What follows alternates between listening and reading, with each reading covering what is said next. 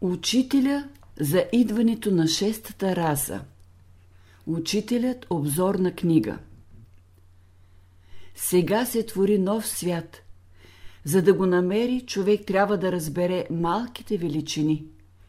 Всяка хубава мисъл, всяко благородно чувство и всяка благородна постъпка, които идват в човека, са малки величини.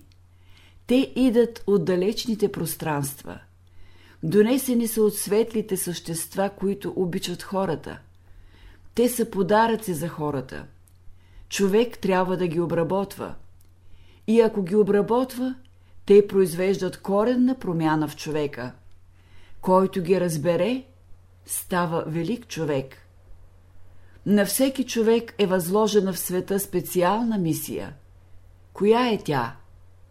Тя е именно следната – прилагане на тези мисли, чувства и постъпки, които му идат отвътре.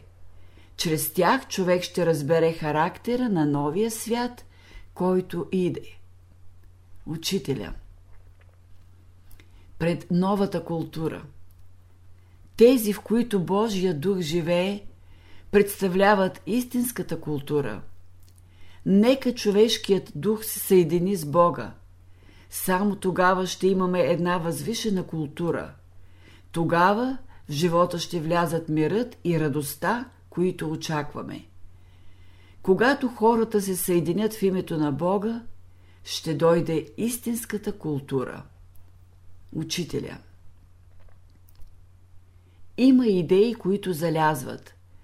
Те принадлежат на стария живот, който е опитан, който е принесъл вече своите плодове – има идеи, които сега изгряват. Те носят новия живот. На тях принадлежи бъдещето. Идеите на новия живот разцъфтяват в човешките души, както цветята през пролета. Идеята, че всеки трябва да живее за себе си, е идея на стария живот. Тя залязва. Идеята на новия живот е човек трябва да живее за цялото. Тази идея сега преустройва живота на отделния човек и на цялото човечество. Тя възвръща човека към онзи първичен идеален порядък, който съществува в разумния живот и от който човек си е отделил в далечното минало. Сега това възвръщане към първичния божествен порядък е съпроводено с големи страдания – Никога страданията на човечеството не са били толкова големи, колкото днес. Това показва, че човечеството се приближава до границите на един нов свят, влиза в нови условия, за които тези страдания го подготвят. В живота действат нови сили и го преустройват. Един нов принцип работи сега – любовта – той организира сърцата и умовете на човеците и ги подготвя за новия живот. За идването на новата култура предстои да се извърши още една голяма работа – една освободителна, очистителна работа. Божественото учение има за задача да подготви хората за новата култура, да подготви умовете и сърцата им, както и външните условия. За това работят хиляди и хиляди разумни същества според един велик божествен план. Тази епоха вече залязва и съвременната култура, съвременните разбирания и вярвания на хората ще се стопят, ще изчезнат, както изчезва семенцето, което е заровено в почвата. То пораства там и от него излиза нещо ново – Божественото в човека. Новите условия. Когато Земята се движи в пространството, ние влизаме в досек с уния същества, които го населяват, и това има отглас в нашия ум, сърце и душа. Учителя. В космичното пространство има области, проникнати от по-гъста и по-рядка материя – сега Слънчевата система напуска гъстите сфери на космичното пространство и влиза в по-рядка среда, в по-финна материя. Учителя казва Сега започва възходящия път на Слънчевата система. Тя започва да се издига към по-редки сфери в нови космични пространства, в които има по-възвишени духовни сили. Слънчевата система сега влиза в една нова зона на духа. Онези хора, които са готови, ще възприемат тази вълна. Слънчевата система навлиза в по-благоприятна среда. Това има своето отражение и върху живота на Земята, върху всички същества и най-вече върху човека. Създават се вече условия за един по-възвишен живот. Нови идеи, нови мисли, чувства и стремежи се събуждат в човешката душа. Човечеството навлиза в един космичен период на творчество и разцвет в висшите области на духа. В това отношение казваме, че човечеството днес влиза постепенно в областта на космичната пролет. Новото иде като пролета. Симптомите на тази космична пролет се долавят в живота, науката, изкуството. Навсякъде се чувства, че иде нещо ново. То ще донесе освобождение на човешкия дух, за да може да прояви той творческите си сили и заложби. Новият човек с по-тънкия си усет ще долавя вътрешния живот на природата, ще влезе в общение с разумните същества, които работят в нея. Физическия свят вече се подготвя за идването на новата култура.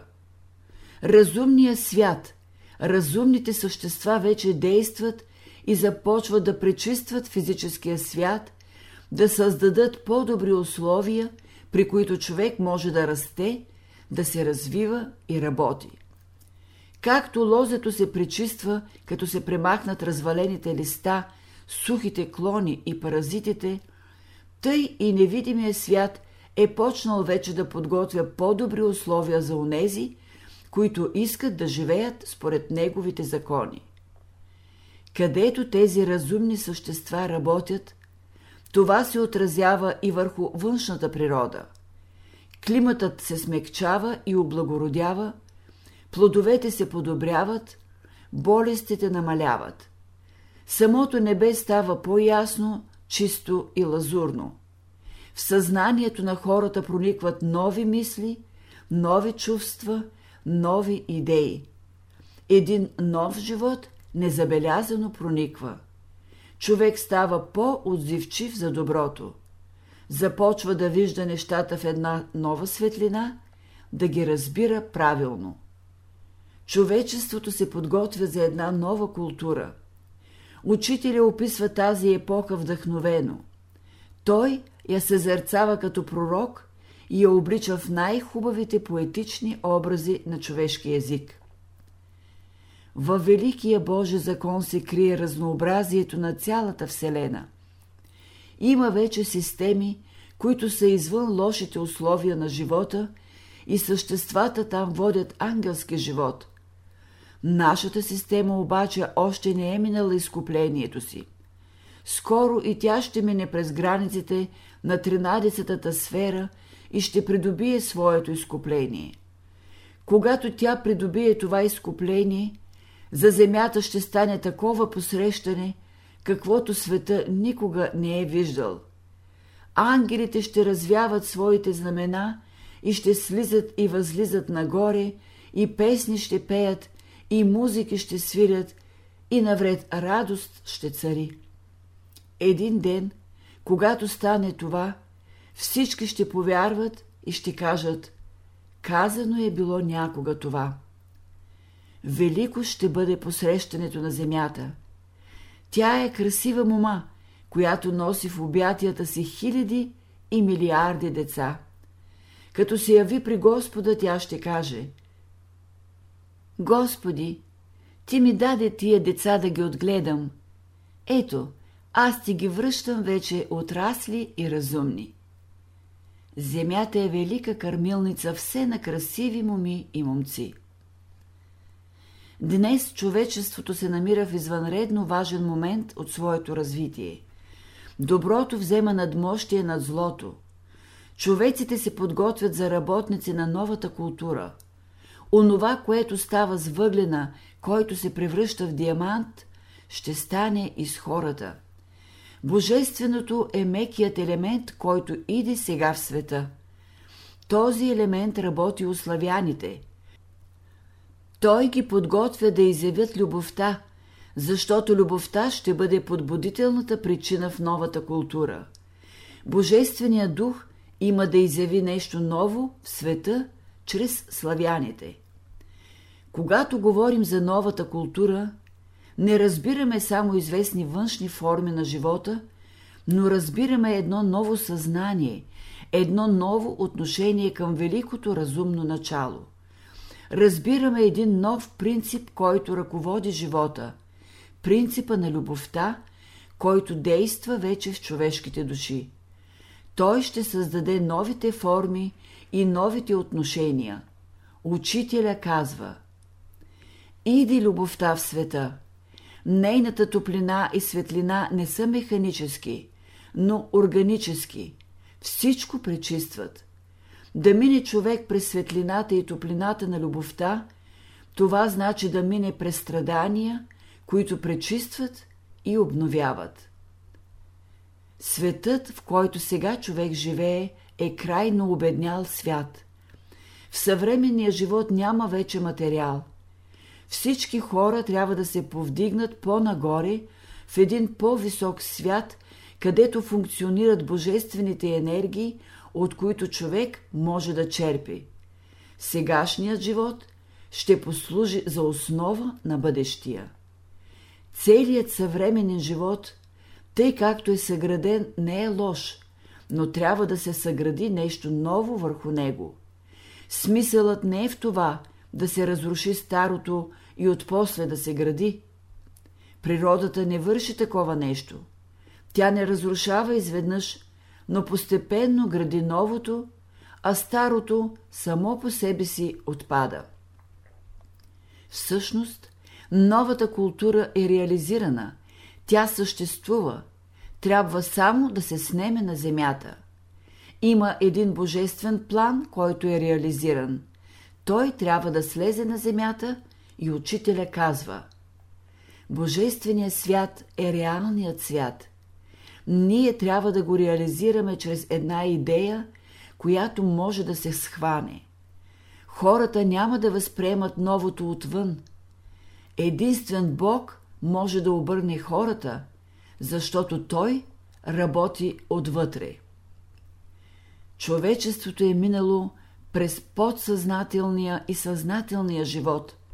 Сега то развива самосъзнателния – Постепенно хората ще влязат в съприкосновение с един свръхсъзнателен живот, който обединява подсъзнанието, съзнанието и самосъзнанието. Свръхсъзнанието ще бъде направление на човешката еволюция. Първообразът – Царството Божие. Идването на Царството Божие – е оня вечен постоянен стремеж на душата, която излиза от Бога и отива на земята да служи. Царството Божие иде на земята и си отива, без да го владее някой. Учителя В цялата Вселена, във всички необятни области на живота, съществува един божествен ред и порядък. На земята отпосле е дошъл човешкият порядък. До него човек е дошъл постепенно, като се е отклонявал от първичния божествен ред, т.е. като е нарушавал законите на разумната природа. Сега човек трябва отново да се върне към божествения порядък в райската градина. Учителя казва Съществува една велика мирова държава – по нея се устройва човешкото общество сега. Всичко, което не е в съгласие с този миров ред, прехожда и преминава. Само той е вечен. В този божествен, съвършен ред на живата природа са предвидени нуждите на всички същества, от най-малкото до най-голямото. Какво остава на хората сега? Да проучат и приложат този ред на живата разумна природа, да спазват нейните закони. Съществува един народ. Той е между всички народи. Той е съставен от всички мислещи и любещи човеци по земята. Негови граждани са разумните същества, които живеят според Божиите закони. Те образуват живата ядка на човечеството. Този народ е носител на новата култура. Той е челният отряд на човечеството. Той проправя новите пътища. Той е чутък за най-малките подтици на духа. Те го ръководят в неговата работа. С тези подтици, с тези мисли и чувства, новото влиза в живота. Всичкият напредък на човечеството се дължи на него. В света съществува само една правова държава. В тази държава има граждани на Царството Божие, наречени синове Божии, синове на светлината, слуги Божии, избраници на тази държава. В свещените книги се говори за царството на светлината, единното царство. Тази идея работи вече в света. Днес всички велики хора, всички велики държавници търсят начин да съгласуват интересите на всички народи. Един ден, когато тази идея се реализира, границите между държавите ще се премахнат, ще се въведе общо управление на всички държави. Тази идея работи днес в съзнанието на хората. Затова всички държавници, всички велики хора трябва да приемат тази идея и да я реализират. Човекът на шестата раса В бъдеще и зверовете ще разберат, че е настанала нова епоха в света. Всички растения, животни и хора ще се радват на новия ред и порядък в света. Всички ще бъдат приятели помежду си. Земята ще се преустрои, ще се превърне в рай. Днес човечеството преживява последните дни на зимата. Учителя Природата създава един нов тип човек. Той влиза тихо, незабелязано в живота, както незабелязано е навлязал някога сегашния човек сред гигантските млекопитаещи, влечуги и птици, които са владеели някога земята. Този нов човек ще стане господар на света, тъй както стана господар немощния изпърво, в сравнение с силните хищници, съвременен човек. И както той сломи грубата сила на мускулите, челюстите, рогата и копитата с силата на своя ум, тъй и новия човек, който влиза днес неусетно в света, ще превъзмогне разрушителната сила на днешното човечество със своята нова мисъл, с мощната енергия на своята душа, с силата на своя дух. Днес разглежда човека в отношенията към подобните му според изречението «човек за човека е вълк». Обаче аз казвам «човек за човека е брат». Вълкът представя една далечна култура на миналото. Той се проявява сега в човешкото общество и в живота, защото хората не разбират онези велики закони, които управляват живота. Епохата, през която сега човечеството минава, изисква от всички да въдворят братството между народите, да хвърлят оръжието от ръцете си. Аз съм против сегашното оръжие. Защо? Защото има други сили, с които може да се воюва. Страшно е да се хвърлят гранати и бомби и да се чупят ръцете, краката и главите на хората. Силата е в ума, в мисълта, в положителната божествена мисъл. Ала който има това оръжие, работи по законите на светлината и любовта, т.е. без никакво насилие, по закона на свободата. Учителя казва Има нещо по-велико от всички оръжия в света. Това са Божиите мисли и чувства. Когато човек победи своя противник с Божията сила, този неприятел става вече най-добрият приятел и казва Приятелю, защо не дойде по-рано? Съжалявам, че толкова години наред носих своето тежко оръжие.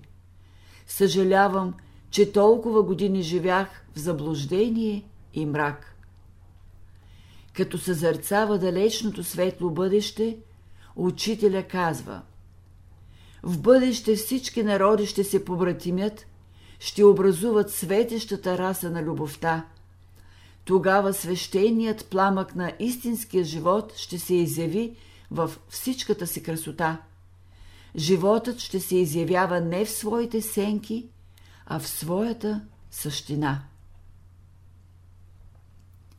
Общение с невидимия, разумния свят. Новата култура, за която говорим, съществува. Тя няма да се създава те първа.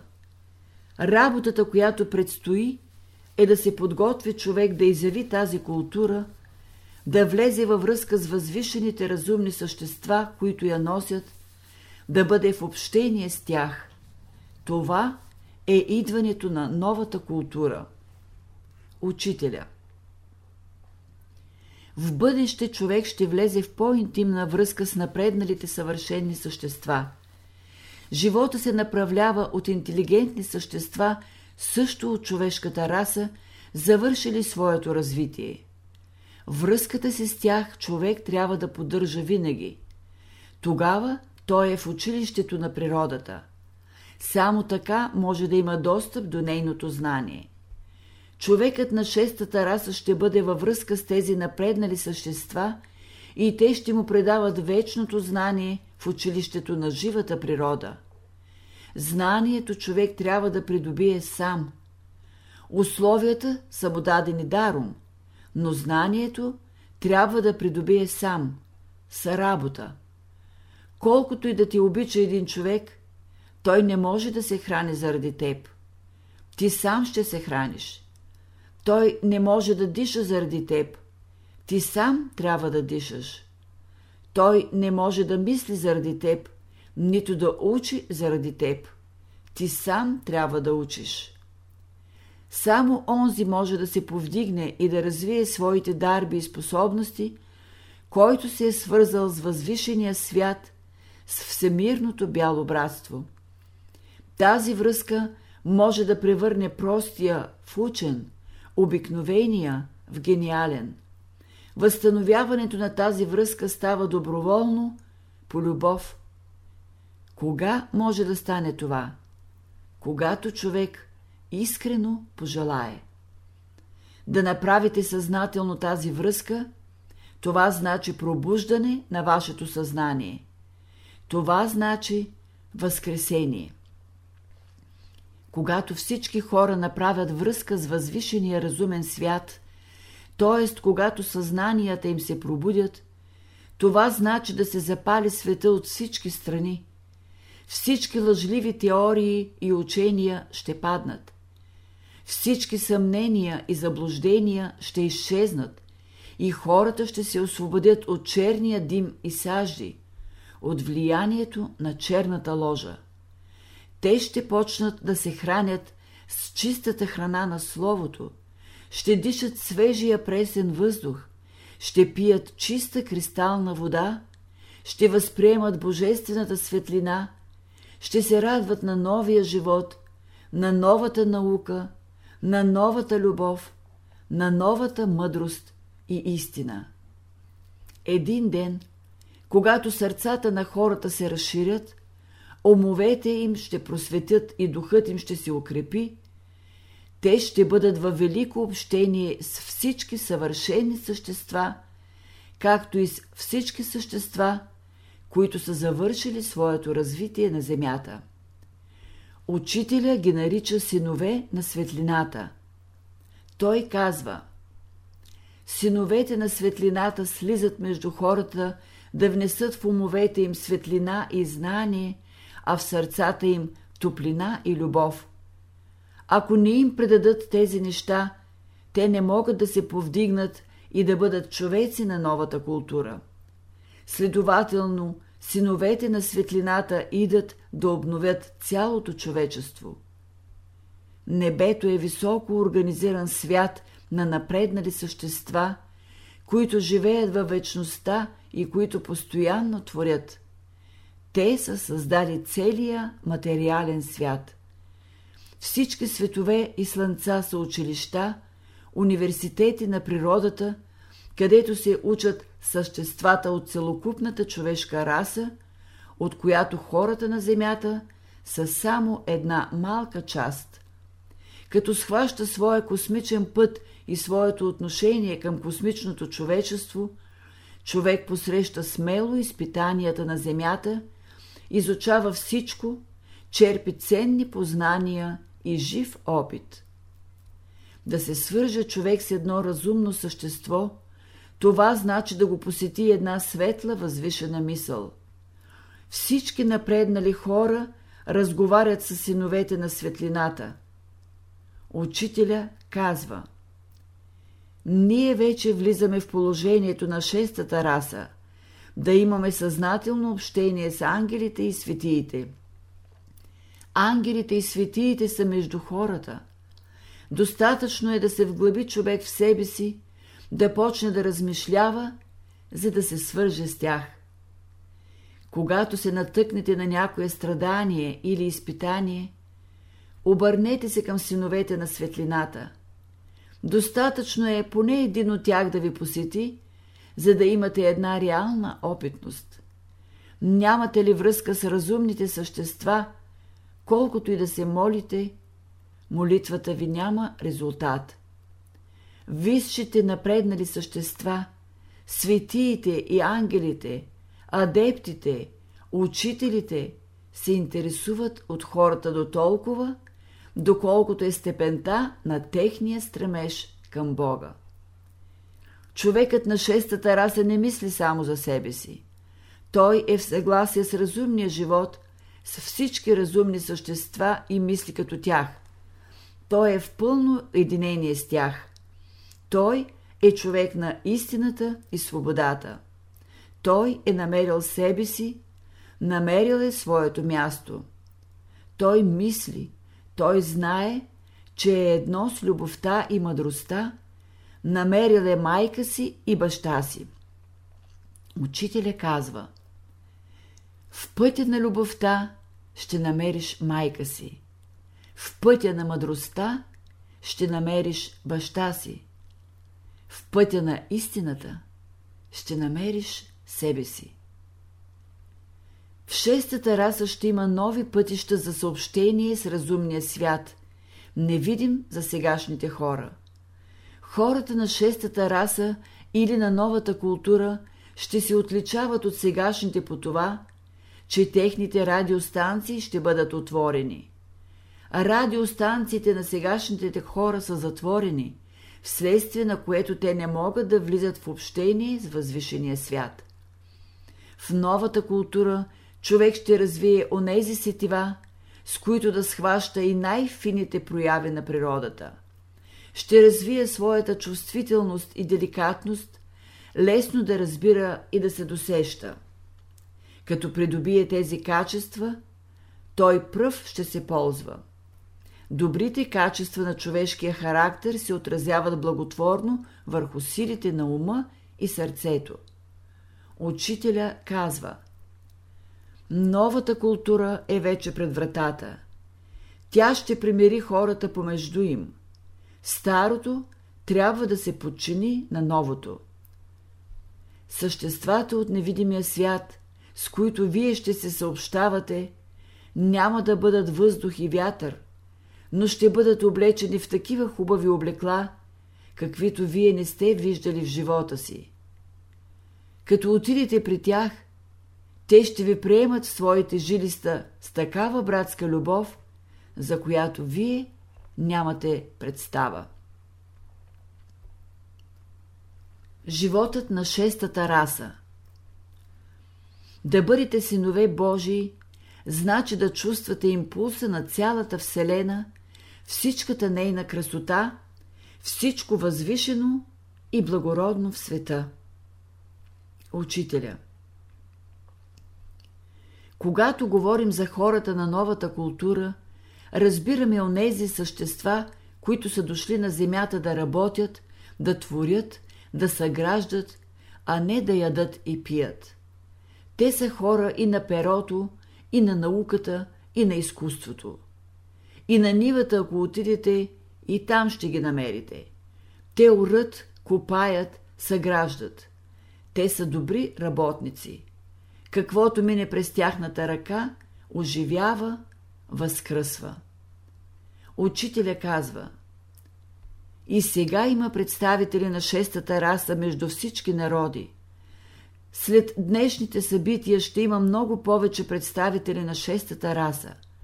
Тогава тя ще стане по-активна и ще почне да поема ръководството. Шестата раса, която иде, ще оправи света. Тя ще вземе всичко в ръцете си и ще организира света. В шестата раса ще бъде изключено всякакво насилие. От друга страна, ще дойдат важни научни постижения. Новата култура ще бъде една бездимна култура. Последните нови открития в това направление са първите проблясъци за онези бъдещи колосални технически открития, които ще освободят човечеството от економическото робство.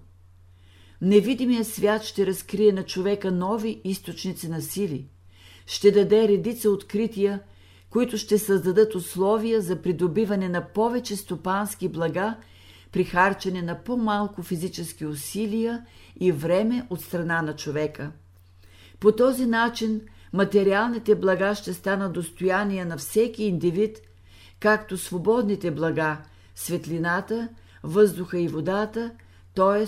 стопанските блага няма да бъдат в такова ограничено количество, което да създава съревнование за тяхното добиване.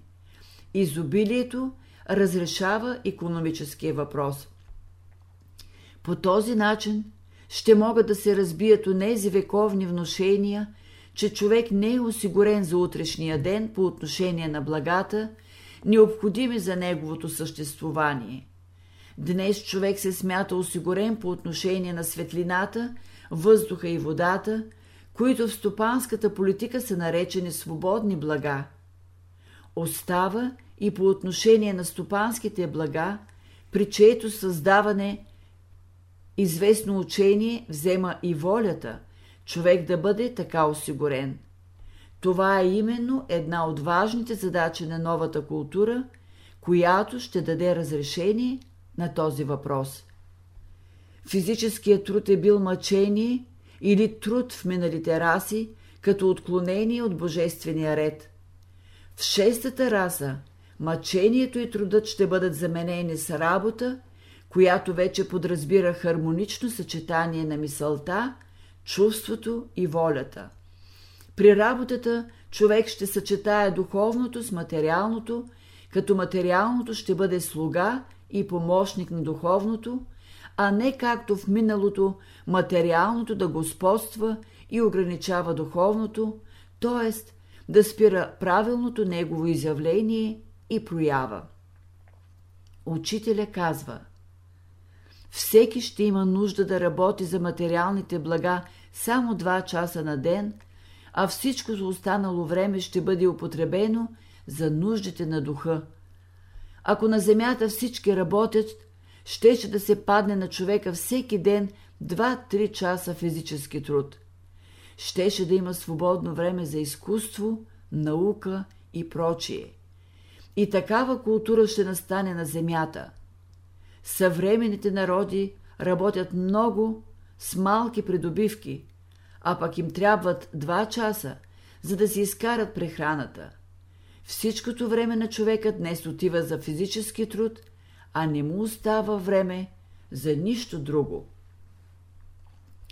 По този начин човек, поставен при тази нова обстановка, ще може да се отдаде на своето духовно усъвършенстване, за което е имало малко условие от миналите култури. Още в 1919 година учителя каза, че след 1945 година ще дойде религията на труда, която ще измени външните форми на живота. Тя ще направи първите опити за разрешение на економическото, стопанското неравенство между хората. После ще дойде, казва учителя, религията на живота, на любовта, която ще внесе съдържание. Тя ще създаде висшите форми на стопанския строй и ще влее в тях ново съдържание. Учителя казва Докато живеят в религията на труда, хората все още се карат, ще се бият, но влязат ли в учението на живота, всичко това ще изчезне. Духът на шестата раса започва да осенява човечеството. Една светлина започва вече да озарява съзнанието на човека. В него вече прониква великата идея – живот за цялото. Всички народи отиват към сътрудничество, което ще донесе благоденствие, благополучие и благоприятни условия, каквито никога до сега не е, имало на земята. Спящите сили на човешкия дух ще се изявят, ще има небивали постижения във всички видове изкуства – поезия, музика, живопис, архитектура и прочее. Всички човеци ще имат условия и възможности да разкрият талантите и заложбите, вложени в тях. Свободата ще бъде закон за новата култура. Всяко насилие ще бъде изключено. В новата култура всички хора ще бъдат свободни, ще служат без принуждение, по свобода, разбиране и любов. Тогава всички работи ще стават по-добре. На много места учителя описва човека на новата култура. На съвременния човек с неговите ограничени понятия и представи, този образ изглежда фантастичен. Ала когато учителя говори за човека, той не разбира само неговото тяло. Той взема човека в неговата пълна и многостранна природа. Той го разглежда като душа и дух с неговите неограничени сили и възможности. Човек само отчасти е ограничен от условията. Неговите възможности надхвърлят условията. Човешкият дух и човешката душа могат да се проявят и при други условия. Тъй, че понятието за човека не е свързано неизменно с дадени условия. Неговата мисъл и чувства проникват отвъд границите на сетивния свят. Те го поставят във връзка с необятните светове на Вселената, с великата реалност на битието. В бъдеще, в шестата раса, човек свободно и по свое желание ще напуска тялото си и ще се връща пак в него. Това ще бъде постижение на шестата раса. Физическото зрение е ограничено, а духовното – неограничено. Духовно човек вижда на грамадни разстояния. Изнамерването на радиото и телевизията доказват съществуването на ясновидството. Как става това, виждане не може да си обясни. Но в бъдеще голяма част от човечеството ще бъдат ясновидци. Чрез своето вътрешно радио човек ще схваща неща, които ще стават на хиляди километри от него. Човекът на шестата раса ще вижда навсякъде, и отпред, и отзад, и близо, и далеч, и нагоре в небесното пространство, и под земята. Той ще разбира какво става и в най-отдалечените кътчета на света по суша и по море. Ще вижда какво става на Луната, на Слънцето, на планетите.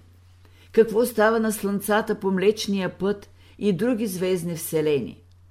Мозъка му ще бъде устроен като най-фин апарат, той ще може да долавя и най-късите вълни. Ще чува хармонията на сферите – хармонията на разумния живот, който се гради в всемира. Тялото на бъдещия човек ще бъде по-финно от сегашното. Той ще може да живее и в етера. Тогава той ще пътува свободно по Земята, до Луната, защото пространството между планетите е изпълнено с етер. Човек ще бъде нагоден да живее в него. Обаче сегашният човек не може да отиде на Луната, не е нагоден за там, белите му дробове още не могат да възприемат етера. Който си е изработил бели дробове, нагодени за етера, свободно ще пътува до Луната и до другите планети. Според окултистите такива хора съществуват на Земята. Но как става това, не може да се докаже научно. За истината това не е важно. Тя не се нуждае от доказателства. Доказват се само материалните работи. Светлината има ли нужда от доказателство? В една от своите беседи учителя дава една малка легенда, в която, макар и на символичен език, той дава някои черти и качества на човека на новата култура. Във времето на Нерон живял някой римски патрици онорци. Млад, 35 годишен, той бил един от най-благородните римляни на времето. Човек много учен, запознат с философията, добил своето образование в най-добрите тогавашни академии, ходил в Индия и Египет, където се запознал с тайните науки. Един ден, след като се завърнал в Рим, среща на улицата едно 10 годишно момиченце, много отсапано, много грозно и укъсано. Обаче в неговата душа се заражда милост към него и той пожелал да му помогне, без сам да си дава сметка за своето разположение. Хваща го за ръката и го завежда в дома си. Името на това момиченце било Амриха. Той решил да му даде най-доброто за тогавашното време възпитание, с което римляните са разполагали. Наел най-добрите учители да я учат. Тя посещавала и школата на Сенека. Запознала се с гръцката култура. Онорци забелязал, че с постъпването и в училище лицето й почнало да се изменя и към 16-та си годишна възраст тя станала една от най-красивите римлянки. И не само това, но той забелязал, че в ръцете на това момиченце имало грамадна сила. Като си простирала ръката да хване някой камък, камъка се издигал нагоре. Онорци си поставил задача да я възпита да употребява тази сила за добро. Забелязал, че в това момиченце всички думи били отмерени, избрани. Никога не бил чул да излезе от устата и лоша дума. Думите й били избрани като най-хубави бисери. При това се отличавала с голяма чистота и грациозност. При тази красота започнали да я обикалят синове на римските патрици, за да я привлекат. Един ден е видял императорът Нерон и е казал да иде в двореца му. Тя отива. Нерон мислил да си поиграе с нея, да разполага с нея като красавица. Вечерта тя останала, но когато той се опитал да я хване, тя простряла ръката си към него и той се вдигнал във въздуха. Намерил се в чудо. Той за пръв път срещал такова нещо. Тогава в него се зародил голям страх, погледнал я и казал «Моля ти се». Като си дръпнала ръката, той се спуснал на земята. Тогава тя се излязла навън. Всички, които се опитвали да я спрат, овисвали във въздуха. В целия Рим тя станала известна. Когато срещала някой затворник, когато карали, тя слагала ръката си върху него, оковите му падали, конвоя овисвал във въздуха, тя казвала на затворника «Хайде, върви си, свободен си». Когато срещала бедни, тя им помагала. Където и да се явявала, пътя е бивал отворен. Нерон издал заповед да не се говори и пише за Амриха. Не искал никой да знае за историята с него. Амриха била опасна мома. Всички знатни римляни благоговеяли пред нея. Всеки признавал, че Амриха не е мома, с която може да си играе, който поиска. Учителя заключава. Знаете ли, че силата на човека седи в неговото слово, в неговата реч? Ако можете да пречистите вашия ум тъй, че всичките ви думи да бъдат отмерени, да разчистите всяко неразположение към когото и да е от сърцето си, т.е. да сте възлюбени на Бога и заради Неговата любов да имате най-хубавите думи и мисли, и сега може да имате тази сила на ръката си. На друго място той казва Новата култура изисква нещо абсолютно ново, различно от старите възгледи и вярвания, които днес хората имат. Новото учение е учение на любовта. Той учение ще го приложим и ще го носим в себе си. Бъдещата култура ще бъде култура на любовта, мъдростта и истината. В тази култура полици няма да има, затвори няма да има, съдилища няма да има и гробища няма да има. В новата култура ще има друго гориво. Осветлението ще става по друг начин. Храната ще се добива по друг начин. Това са все задачи на шестата раса. Тя има своя програма. Ще донесе нещо ново на човечеството. Нейната култура в сравнение с сегашната – ще бъде култура на истинско братство и безкористие.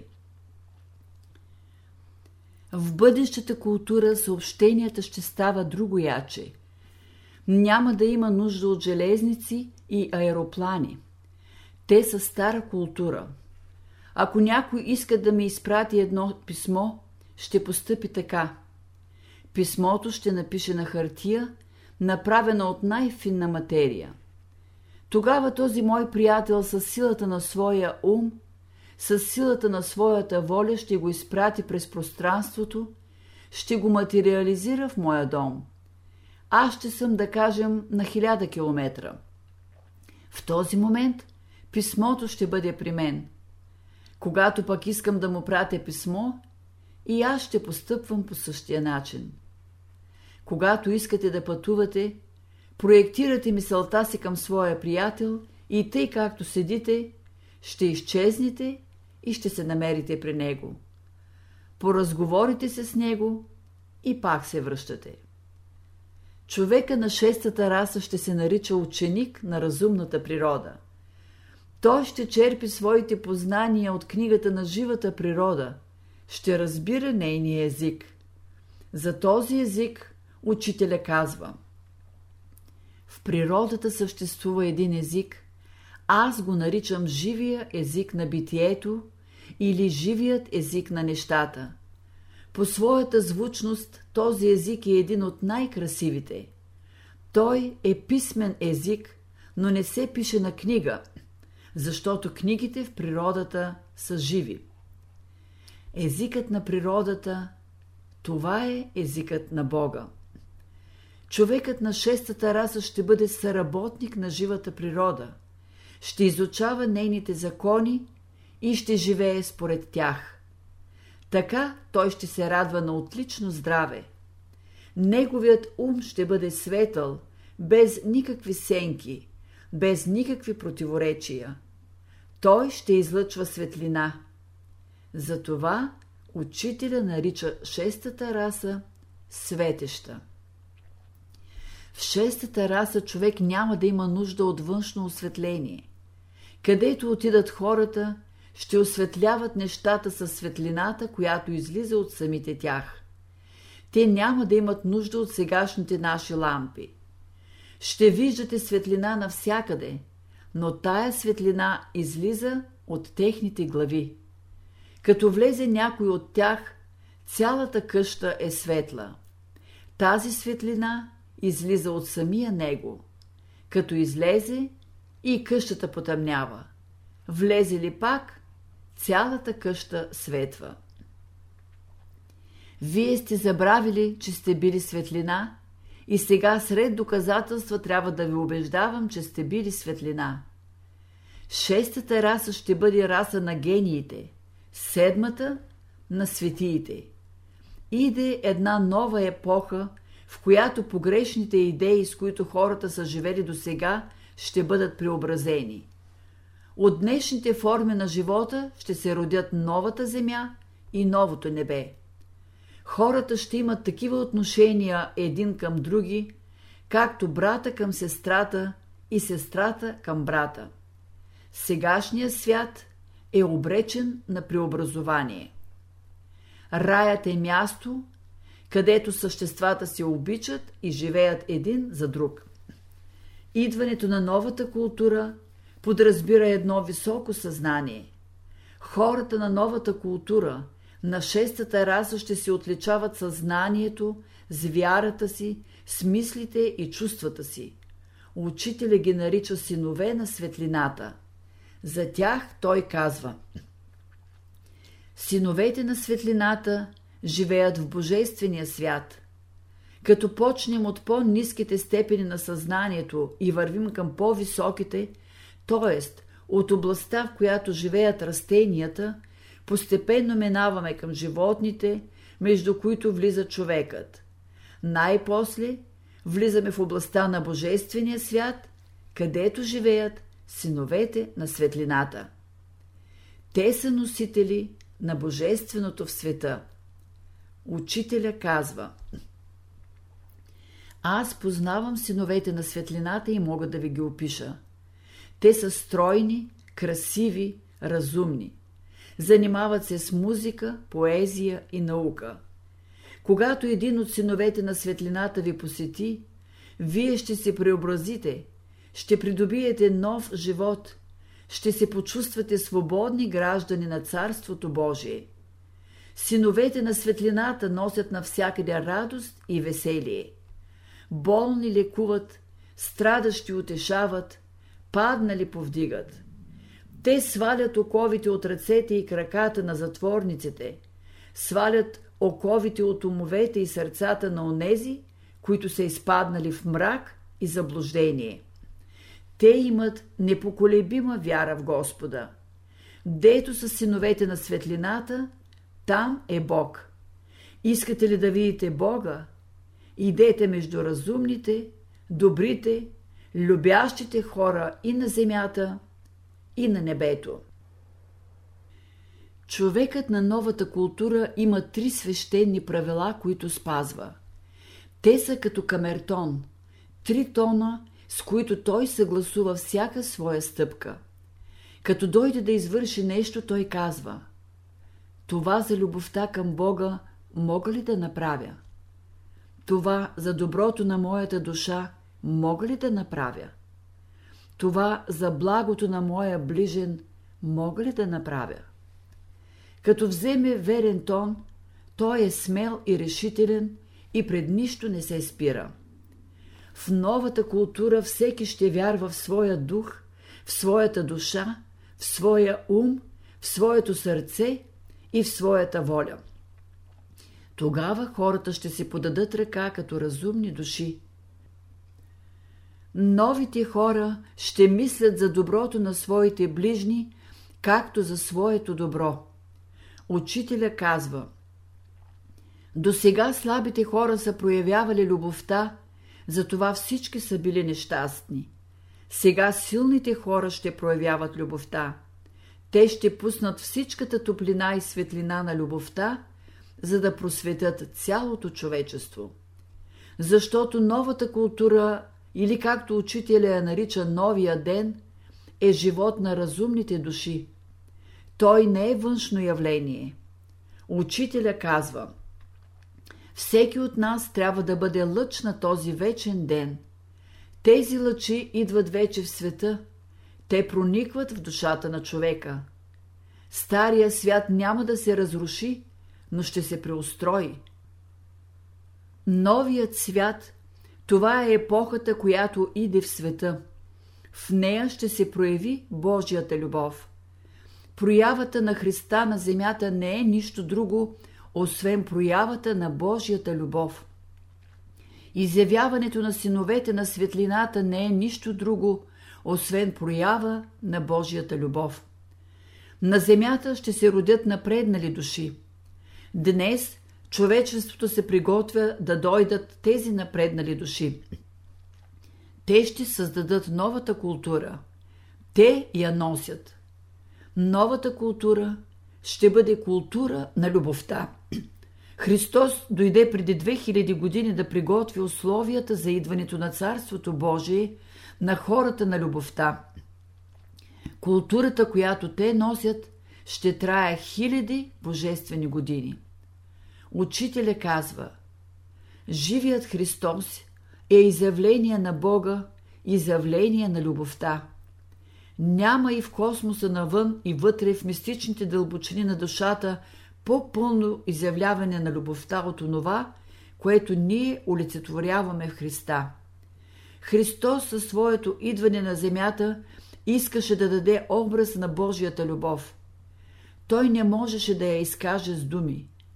Не само до Христа, но и след Христа нямаше човек с по-голяма любов от неговата. Това искаше Христос – да изрази Божията любов и да я донесе на земята. Христос внесе любовта в света. Христос е дошъл на земята, за да донесе любовта. Той е любов. Като казвам Христос, разбирам същество, което има непреодолима любов към човечеството и иска да му предаде ценното, което има в себе си. Това е целта на Христа. Както слънчевата енергия не достига направо до нас, но минава през етерното пространство, така и Божията любов дохожда до хората чрез Христа, който се изявява като посредник на любовта. Христос отчасти може да се уподоби на красивия и светъл слънчев образ. Той е великият вдъхновител на всички откровения във всички времена – той е невидимият двигател на целия духовен живот на човечеството. Той изтърпя и поругания, и ударите, и кръста, и гвоздиите, и копията. С огъня на любовта той разтопи оръжията на насилието и опитът му излезе сполучлив. При своето идване преди 2000 години Христос показа само едната страна на своя образ – ние виждаме Христа в унижения и скърби, в страдания и изпитание. Ние го виждаме като герой на изкуплението. Хората не познават още Христа в Неговата слава, в Неговата божествена мощ и сила. Силен и мощен е сега Христос. В миналото пробиха ръката на Христа с гвозди, но днес никой не може да пробие тази ръка с гвозди те мигом ще се разтопят. В миналото разпнаха Христа на кръст, но днес няма такова голямо дърво, на което могат да го разпнат. Христос не може да бъде разпнат втори път. Този Христос иде сега да посети човешките умове и сърца. Той ще срути всички затвори, ще заличи всички лъжливи учения – всичко онова, което разрушава човешкия ум и сърце, което всява смут и безначалие, което сковава човешкия живот. Христос ще посети всеки човек. Той е живият Христос, който внася живот, светлина и свобода за всички души, който повдига и събужда от тях любов към всичко.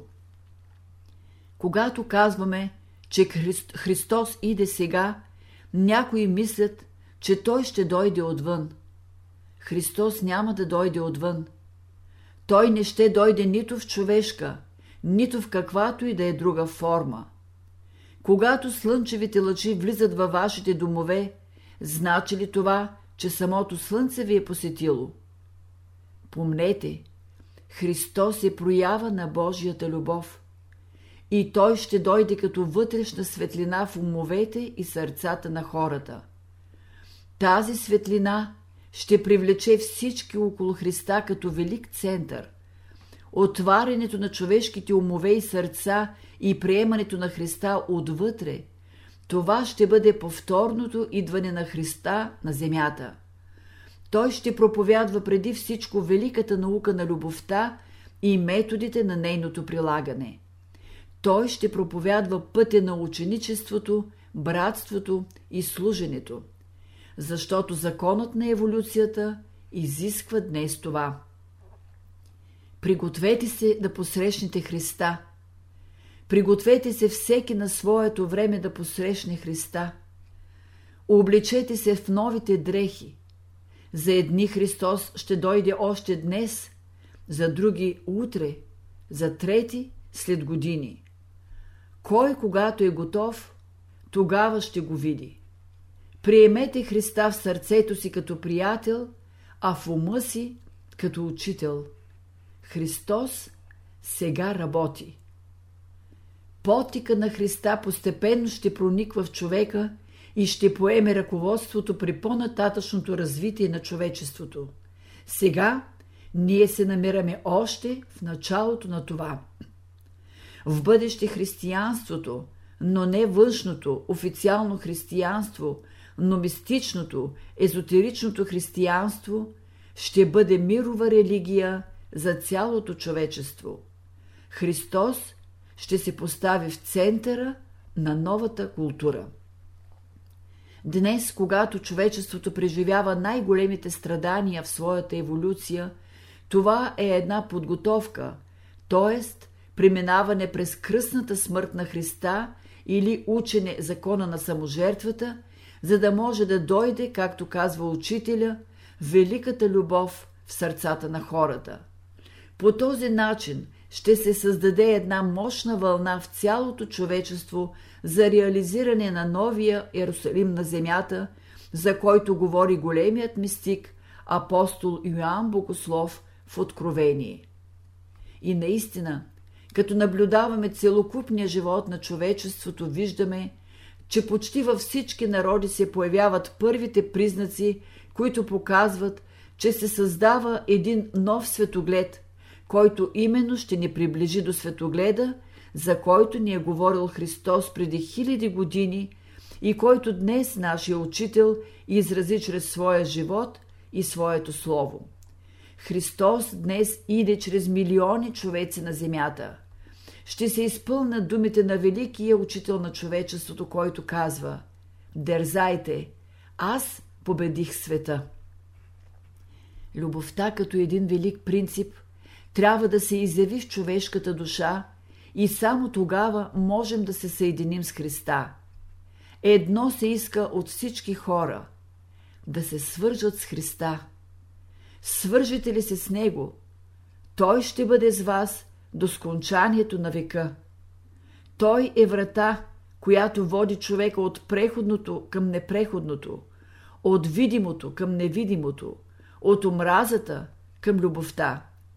Когато почувствате Неговата любов, земният ви живот ще се осмисли. Тогава умът ви ще просветне, вие ще придобиете светлината на новия живот и ще почнете да разбирате. Само при това положение ще разберете връзката, която съществува между любовта и живота, между мъдростта и светлината и между истината и свободата докато хората не станат едно с Христа, т.е. докато не станат по мисли, чувства и дела едно с Него, светът няма да се оправи. За живия Христос ви говоря аз, за онзи Христос, който носи в себе си живот, който носи живото знание и светлина, който носи истината и свободата, за онзи Христос, който носи всички методи за изграждане на разумния живот. Той е Великият Христос, който се нарича глава на Великото Всемирно братство. Този Христос трябва да знаят човеците днес. Него трябва да видят те. да го видят и познаят. Защото мнозина искат да ни убедят, че без да видим Христа и да го познаем вътрешно, можем да бъдем истински християни. Аз обаче поддържам, че ако човек не може да види Христа, нищо не може да стане от него. Ако вие влезете в хармония с Христа, вашето съзнание ще се събуди. Вие ще го видите. Христос иде в света със своята разумност и любов. Христос иде вече на земята да донесе Божията любов за всички хора. Той ще учи хората на саможертване и любов. Той носи любов, мъдрост, знание, свобода. Светлината на Христа прониква навсякъде. Новият Адам Ето какво казва учителя за новия човек. Новият човек, който сега се създава, аз го наричам човек на светлината. Вие живеете в епоха, когато новият Адам се създава и всички ще го видите. Той иде вече в света. Казвате, кога ще бъде това? Когато луната потъмнее, когато слънцето изгасне и когато звездите паднат. Това е според писанието. На съвременен език преведено това означава когато старият строй се замени с нов, по-правилен, по-разумен, съгласен с Божиите закони. Тогава ще дойде новият човек, новият Адам, син човечески. Тогава всички хора ще минат през него и ще станат като него. Това значи, дошло е Царството Божие, новото царство на земята. Тогава хората пак ще живеят на земята, но ще могат да посещават и слънцето, и луната, ще ходят където пожелаят, ще имат свободен билет. Запомнете думите ми и ще ги проверите. Тогава телата на хората няма да бъдат толкова тежки, както сегашните. Новите хора ще могат да видоизменят телата си според желанието и нуждите си. Те ще стават видими и невидими, ще ги свиват и разширяват.